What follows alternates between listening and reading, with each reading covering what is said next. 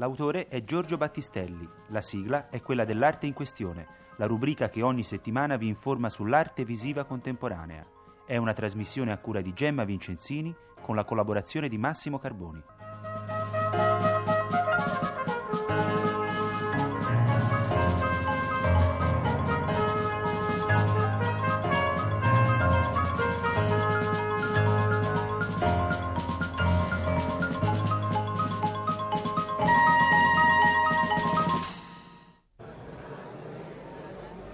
Alla Galleria Nazionale d'Arte Moderna di Roma è giorno di festa, perché incredibile ma vero si aprono alla stampa e al pubblico due nuovi spazi museali, due nuove gallerie sistemate sul retro dell'edificio che furono progettate dall'architetto Luigi Cosenza addirittura alla metà degli anni 60. L'intero progetto di ampliamento della Galleria Nazionale copre più di 6.000 metri quadrati ed è naturalmente tuttora in corso, mentre questa lunghissima galleria rettangolare su due piani ne copre all'incirca 3.500. È un'architettura di impostazione razionale, molto lineare e funzionale, realizzata in un alternarsi di spazi coperti e scoperti ed inserita alle spalle dell'edificio che Bazzani costruì nel 1911 tra le zone verdi del terreno circostante. L'enorme ritardo di 30 anni e più tra progettazione e realizzazione di questo ampliamento è da scriversi semplicemente all'impossibilità di stabilire un corretto rapporto, un dialogo tra lo Stato italiano e l'arte visiva in questo caso l'ente espositivo che la rappresenta. Per cui burocrazia e mancanza di finanziamenti hanno segnato le tappe di questo itinerario per ora non ancora concluso. Siamo qui alla vernice stampa che precede di un giorno l'inaugurazione al pubblico che avverrà a partire da domani 10 giugno e come di consueto cercheremo di restituirvi alcune testimonianze di questo avvenimento. Dottoressa Palma Bucarelli, questo ampliamento della Galleria Nazionale è un momento, un punto quasi terminale di un progetto che ha una data di partenza lontanissima, dato che la prima idea, il primo abbozzo, risalgono addirittura al primo dopoguerra, vale a dire agli anni 40.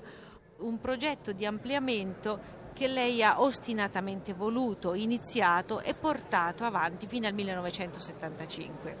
È lei che ha prescelto nella persona di Luigi Cosenza l'architetto a cui affidare il progetto e la realizzazione dell'opera. Ecco, secondo quali criteri architettonici, quali credo estetici ha lavorato l'architetto Cosenza?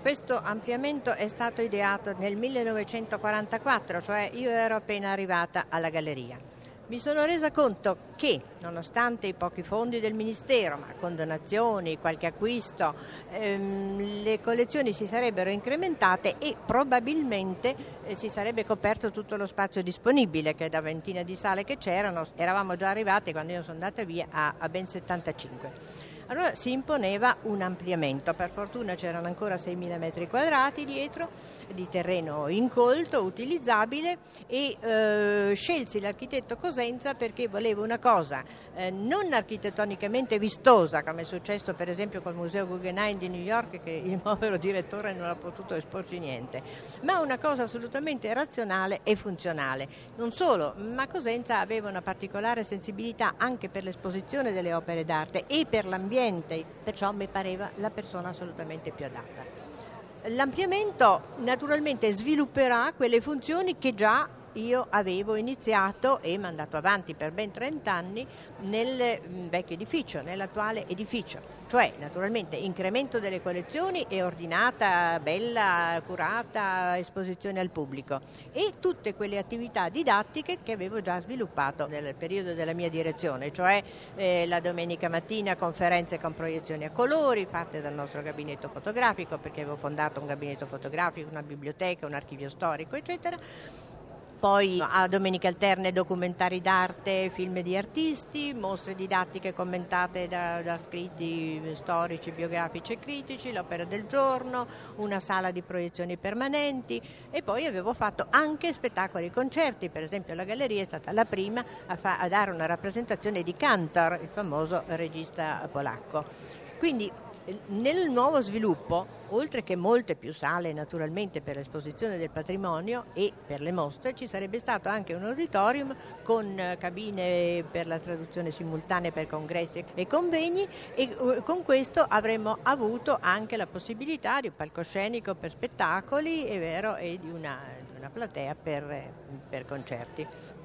Ora, eh, naturalmente eh, tutto questo eh, si potrà ehm, sviluppare appena questo ampliamento sarà fatto. Adesso inauguriamo queste due, due, prime, queste due gallerie sovrapposte, molto lunghe, sono lunghe un centinaio di metri, molto belle, ma eh, che insomma dovranno essere riempite da opere. Io non credo che molte opere siano state, siano state acquistate in questi ultimi tempi, ma insomma speriamo che la cosa possa svilupparsi nel migliore dei modi.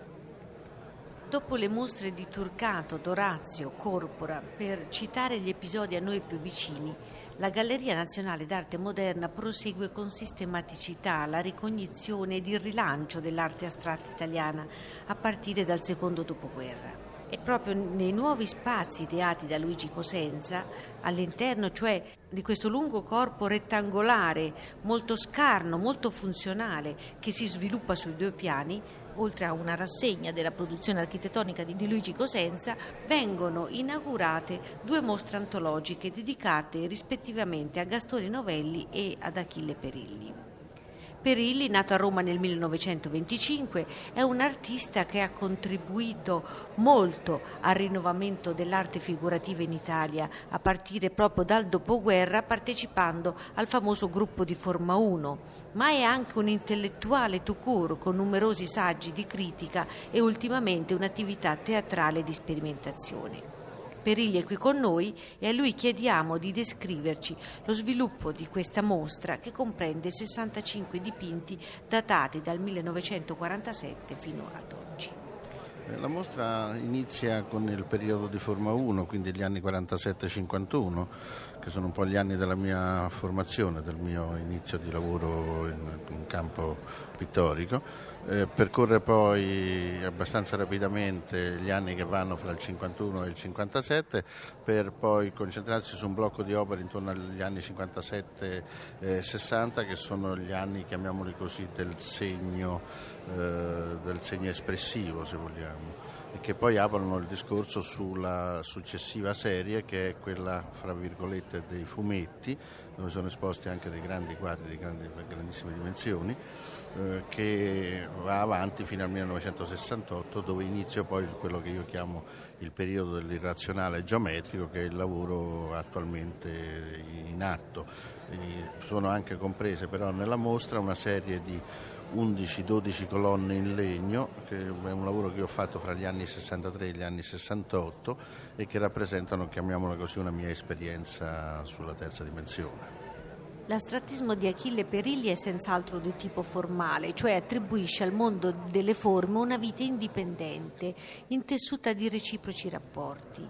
Il segno linea, centrifugo e labirintico scattante e nervoso che si snoda o si annoda per formare sequenze, successioni di piani, strisce, i cosiddetti fumetti, nei pieni anni 60 si fa via via sempre più costruito e bloccato negli anni 70 ed oltre. Bloccato cioè in forme geometriche tridimensionali, schiacciate però sulla superficie, vere e proprie costruzioni che illusoriamente sfondano la bidimensionalità della tela tentando di trasformare e di distruggere lo spazio che le contiene. Ecco, forse per questo lei, Perilli, ha parlato di irrazionale geometrico, una contraddizione nei termini che vuole forse sottolineare il suo atteggiamento trasgressivo nei confronti della spazialità astratta entro la quale ha operato ed opera tuttora. Ma il, il problema di fondo è forse un problema che potrei chiamarlo sempre tra virgolette schizofrenico, cioè di mettere in rapporto due diverse forme espressive, due diversi modi dell'essere, del, del fare, diciamo, del, della metodologia artistica. Da un lato la metodologia, chiamiamola così, basata sull'automatismo, quindi l'irrazionale, diciamo, e dall'altra parte invece il progetto, l'idea di progetto. Le due cose messe insieme, se, fossero infilate in un programma di computer, probabilmente porterebbero alla dissociazione totale del computer. Nel caso mio invece il, il, progetto mi interessa moltissimo perché è un modo di interpretare una nozione di spazio completamente dissimile da quella che fino ad oggi ha portato avanti l'esperienza astratta, la, la grande, il grande filone dell'astrazione e che per questa ragione appunto io poi chiamo l'irrazionale geometrico, cioè infilare nella geometria come d'altra parte però anche recentemente le grandi, le grandi, ricerche scientifiche stanno dimostrando quanto l'irrazionale stia prendendo campo anche nei settori più razionali esistenti.